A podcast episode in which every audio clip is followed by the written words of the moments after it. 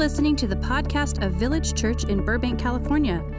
To learn more about Village Church, visit our website at villagechurchburbank.org. We hope you enjoy today's message. I'm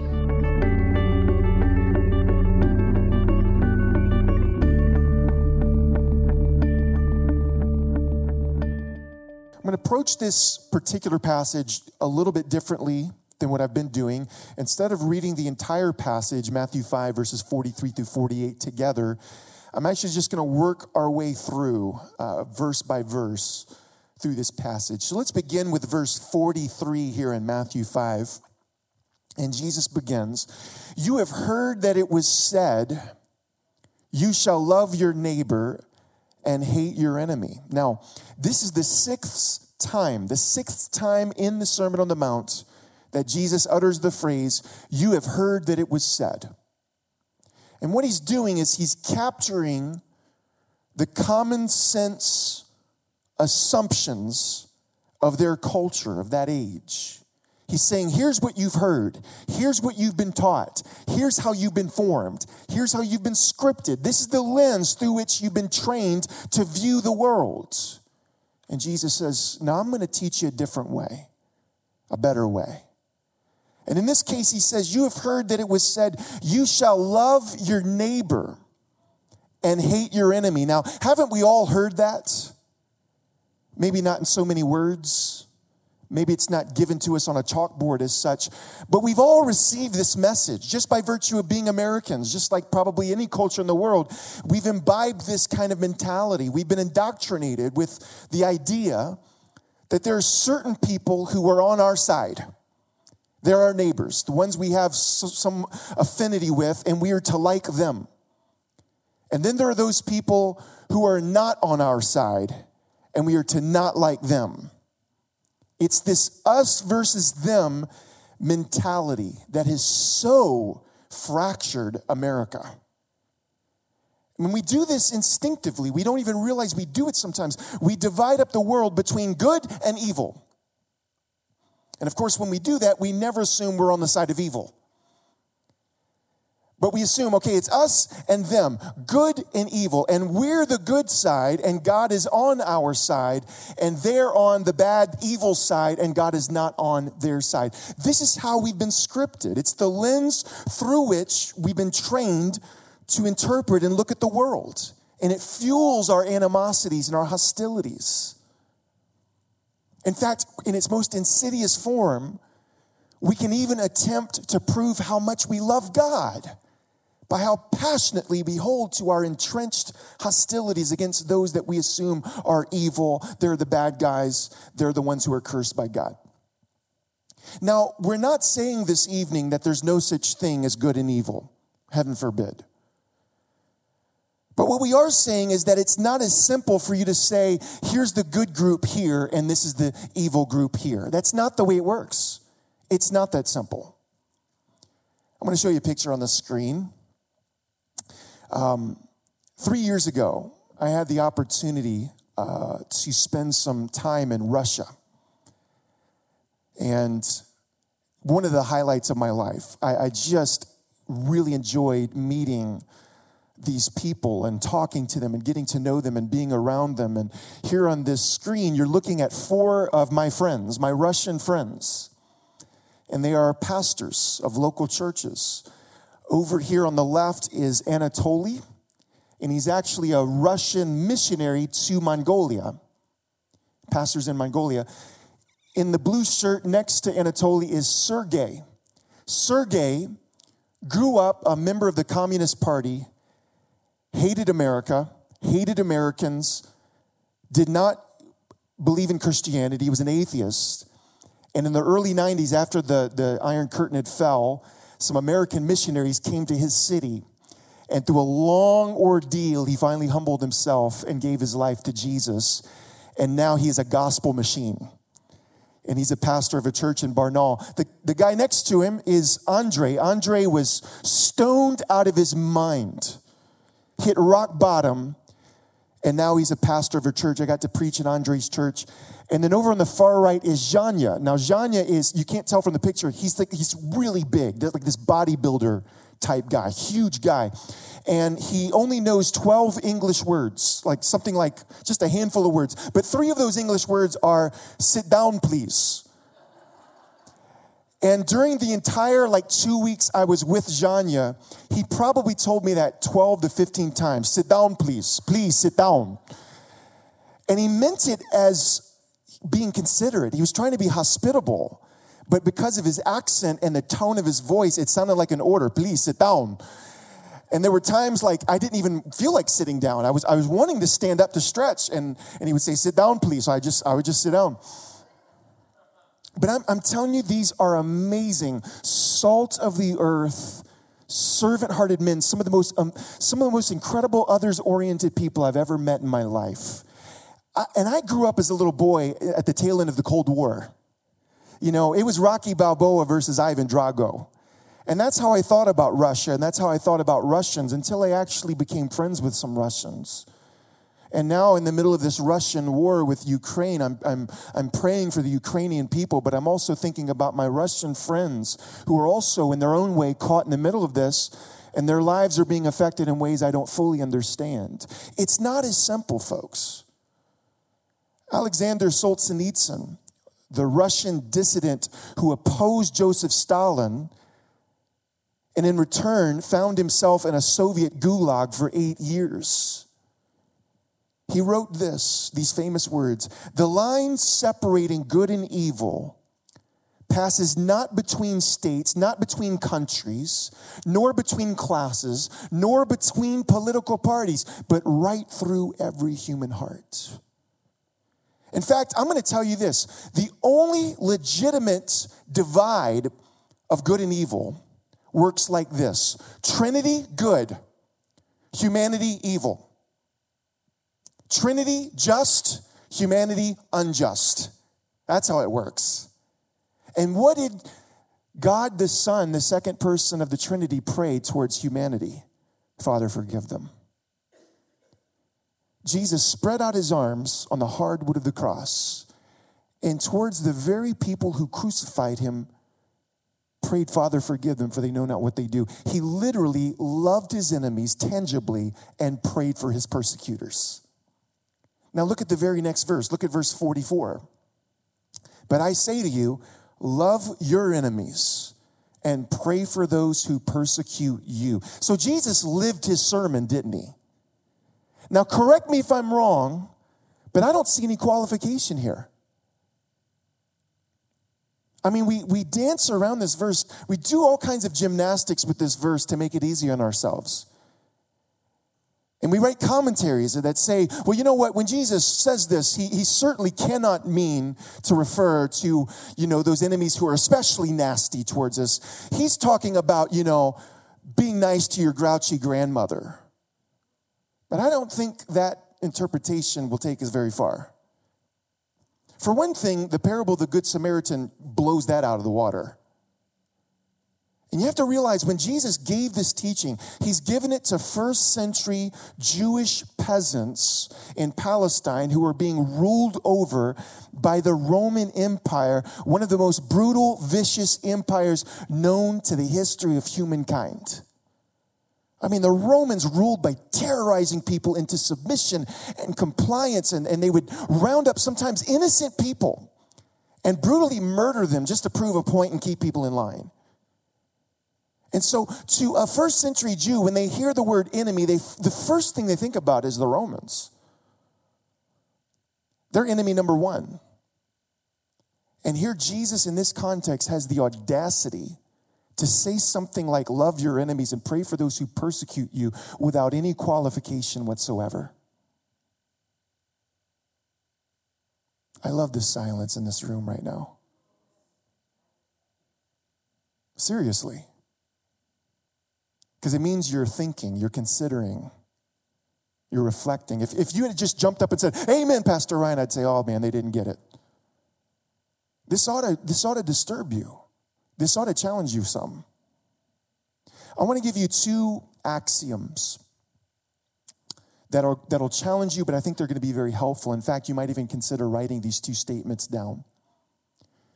The first axiom is this The biblical test case for love of God is love of neighbor.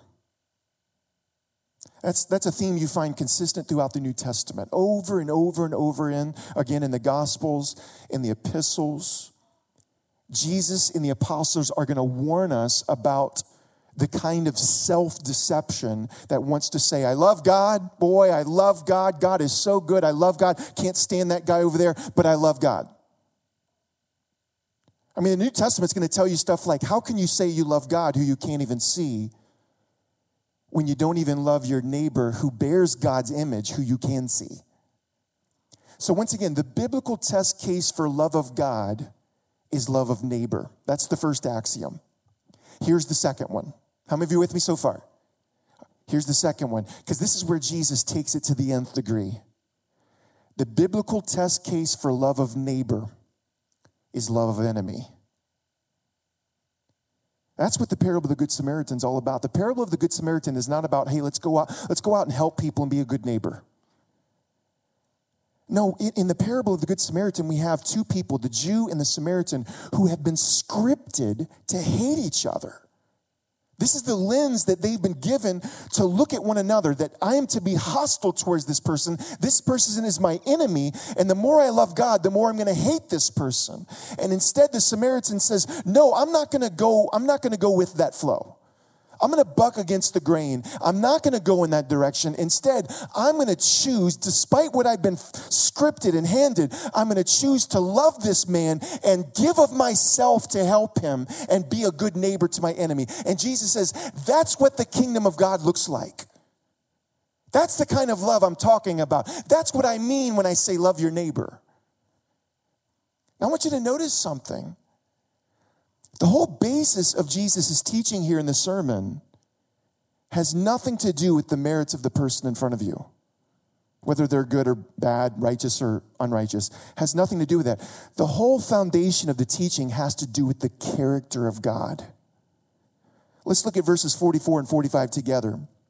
He says, But I say to you, love your enemies and pray for those who persecute you. Watch this, so that you may be children of your Father in heaven. So in Christ, we share the Father's likeness. There's a family resemblance, and no, at no point is that family resemblance seen more clearly than how we love indiscriminately. We have a capacity to love that the world generally does not have. So he says, so that you may be children of your Father in heaven, for he makes his sun rise on the evil and on the good, and sends rain on the righteous and on the unrighteous. So we are to love like the Father loves. And the Father, it says, loves like the rain falls and loves like the sun shines. In other words, it doesn't matter if you're righteous or unrighteous. You know, the rain's gonna fall, the rain's gonna make you wet. And it doesn't matter whether you're wicked or holy, the sun's gonna warm you up. It doesn't matter if you're the best person on the planet or the worst person on the planet. God's love towards you is invariant, it's indiscriminate. God does not pick and choose who he loves. God is love, it just flows out of him. There is no off button. Somebody say amen. All right. Now, watch this part. When you surrender the core of your being to Jesus Christ, the scriptures teach us that God's Spirit now lives on the inside of you. So now God lives in you. And as you walk with God and as you nurture that relationship over time, that same capacity to love others indiscriminately grows within you. It's invariant. You, you no longer pick and choose who you're going to love any more than the rain picks and chooses who it's, who it's going to fall on, or the sun picks and chooses who it's going to shine on. No, it's just because this is, this is what God is like, and God lives in me. And so as I walk with God, as I'm growing spiritually, more and more my love for one another is going to become indiscriminate. This is how you can tell you're growing spiritually. Is are you growing in love for people? Are you willing to pray for those who persecute you? How willing are you to bless your enemies? These are signs of real spiritual growth, that the Holy Spirit is really working in a person's life. Look at verses 46 and 47. For if you love those who love you, what reward do you have? Do not even the tax collectors do the same? He's saying that's not, that doesn't make you distinct. Everyone does that. And if you greet only your brothers and sisters, what more are you doing than others? Do, do not even the Gentiles do the same? Here's an interesting experiment I want you to try sometime. And this, the experiment involves finding some Christians and finding some non Christians and asking them the same question. And the question is, what did Jesus teach? Here's what I found just throughout my life as I've dialogued with people. This has been my general observation. Is that if I were to ask, let's say, the committed secularist here in America, an atheist or an agnostic, or if I were to ask a Muslim or a Hindu in another part of the world, if I were to ask them, what do you know about what Jesus taught? Well, the non Christian will probably not even talk longer than 20 seconds before they say something like this He taught us to love our enemies. It's very much at the top of their minds. They're very aware that Jesus gave us this radical, extraordinary ethic of loving our enemies. And now you go and find a Christian and you ask the Christian, what did Jesus teach? Well, man, the Christian can talk for half a day on the subject. And my goodness, they can give you so much. I mean, they, will give you a, a full summary of Pauline theology and, and walk you down the Roman road and, and give you the ABCs of the gospel and the four spiritual laws. And, and they'll give you a fully developed end times eschatological chart. And, and they'll give you all of this stuff. And rarely will they ever get around to talking about Jesus teaching to love our enemies. And if you if you bring it up, they'll say, "Oh yeah, that too." Yeah, that's in there as well. Now, what's going on here? What's going on is I think that the intuition of the non Christian is exactly correct that one of the most extraordinary, radical teachings that Jesus gave us is this ethic of loving our enemies. And for those of us who have actually signed up and committed ourselves to following Jesus, I totally understand why it can be convenient for us to ignore this or to marginalize this teaching because it's extraordinarily difficult. And it is radical and it is demanding. And I'm going to be honest, left to our own selves, we cannot live this out. It's impossible for, for us to do this on our own. But this is the teaching that Jesus taught, lived, embodied on the cross, and expects us and invites us to follow him. Take up your cross and follow me.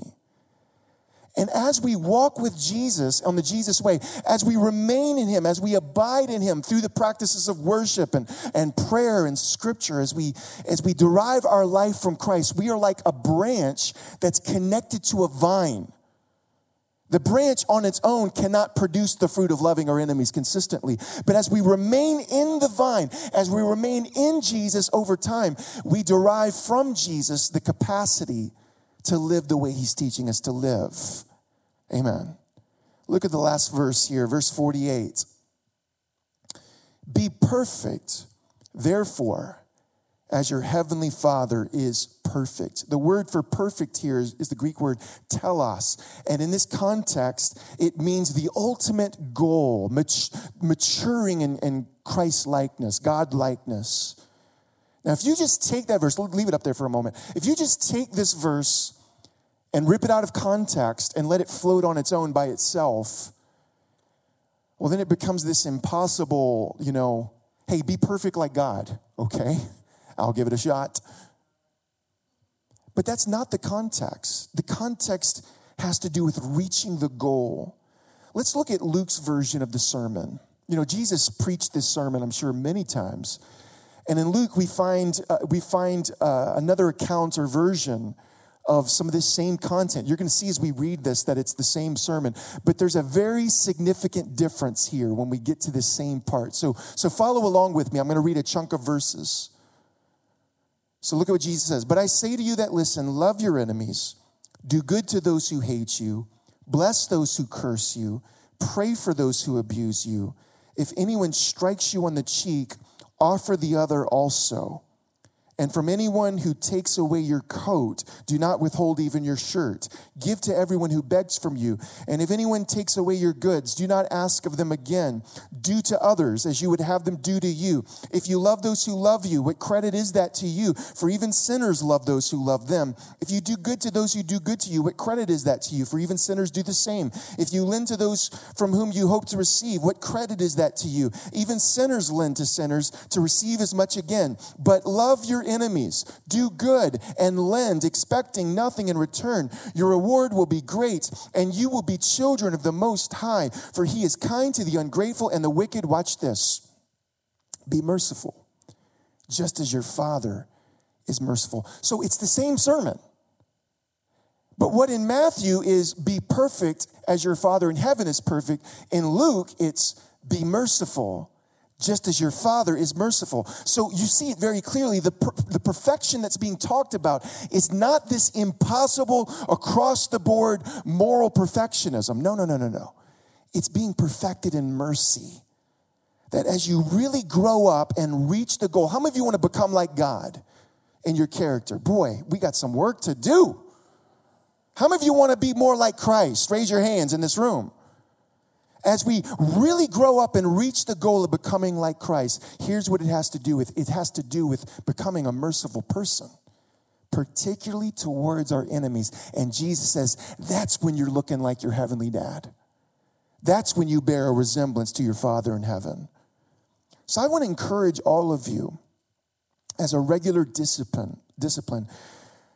There ought to be at any point at least one, two, three people in your life who you would define as hard to love. Whether you would call them enemies or whether they would call themselves your enemies. I'm sure at any point in your life, there's at least somebody in your life who is an adversary in your life. And maybe sometime this week, I want you to take 10 or 15 minutes, allow the Holy Spirit to drop that person in your heart. Some of you, you don't even have to pray. You, you know exactly who they are. Like you, you walked in thinking about them. And I want you to dare to begin praying for your enemies. In fact, let me get my phone real quick. We just sang this song called The Blessing. And every time we sing this song, I'm just kind of wondering okay, what are we thinking about when we're singing this? Because it's a pretty song. But what are we thinking about? Are we thinking about ourselves? Are we thinking about one another? Well, I want to encourage you perhaps to take this song. And Daniel, why don't we close with that song tonight? Just Daniel. I don't want the band. Just Daniel on the piano. Why don't you come to the piano? I'm just, I'm just flowing. But listen to these words and ask the Lord to give you the courage to pray this genuinely over your enemies, over that person. Listen to this. The Lord bless you and keep you, make his face shine upon you, and be gracious to you. The Lord turn his face towards you and give you peace. May his favor be upon you and a thousand generations, and your family and your children and their children and their children May his presence go before you and behind you and beside you, all around you and within you. He is with you. He is with you in the morning, in the evening, in your coming and your going, in your weeping and rejoicing. He is for you. He is for you. Take these lyrics, take out the word you and put that person's name. Whether you feel like it or not, pray these words and ask God as you pray these words to carve within you the capacity to become more like Him towards that person. I'm not asking you to feel this way, I'm asking you to obey and follow the steps of Christ and trust the Holy Spirit to do a work in your heart. And you know what? As you pray for that person, just be sensitive. There may be some more direction that comes your way, and the Holy Spirit may give you something specific to do to embody love towards that person. I'm going to tell you an example of how this looked in my life. About four years ago, now I've, it seems like the Lord's taught me this, taught me to do this more than once. But about four years ago, there was a person who was a dear friend of mine who unexplainably became something other than a friend and became very hurtful in my life. And I carried a lot of ugliness and bitterness in my heart. And the Lord challenged me to just begin praying for this person. I didn't want to, I didn't feel like it, but I did. Just simple words Lord, bless them, be with them, reveal yourself to them in a powerful way, draw them closer to you. And as I'm praying for this person, all of a sudden I get this idea in my head. It wasn't an angel, it wasn't the voice of Charlton Heston booming from the clouds. It was just a spirit inspired idea. And the idea was to go and take a greeting card and write out a prayer of blessing over this person anonymously, not put my name on it, but to write a prayer, prayer of blessing over that person and their family and, and I bought a restaurant gift card and put it in the card and mailed it to the person.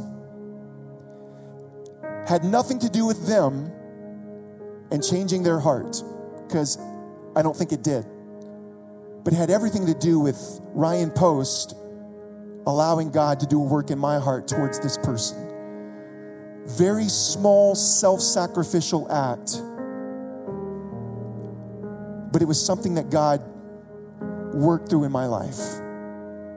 And it freed me from that bitterness. It helped to free me from that. Now, some of you have been through much, much, much, much deeper wounds, and this is going to be a much longer journey. You're the the, the what you're carrying in your heart towards that person who's deeply wounded you. It don't expect it to go away just like this because you prayed one time. It's a journey. Loving your enemies is a journey, and everybody's journey looks differently, but it always begins with the first step of obeying Jesus. And don't wait till you feel like obeying Jesus to obey Jesus. Obey Jesus even when you don't see and even when you don't feel. And trust God to do something in your heart. And I guarantee you, if you have the courage to dare to pray that kind of prayer, Lord, grow my capacity to become like you. If you will pray that, that's a prayer God will answer. And you'll be denying yourself and following Jesus in a unique way. And in a very small way, you're going to become a light shining in a dark world that desperately needs the gospel of Jesus Christ. Thank you for listening to today's message. To learn more about Village Church, visit our website at villagechurchburbank.org.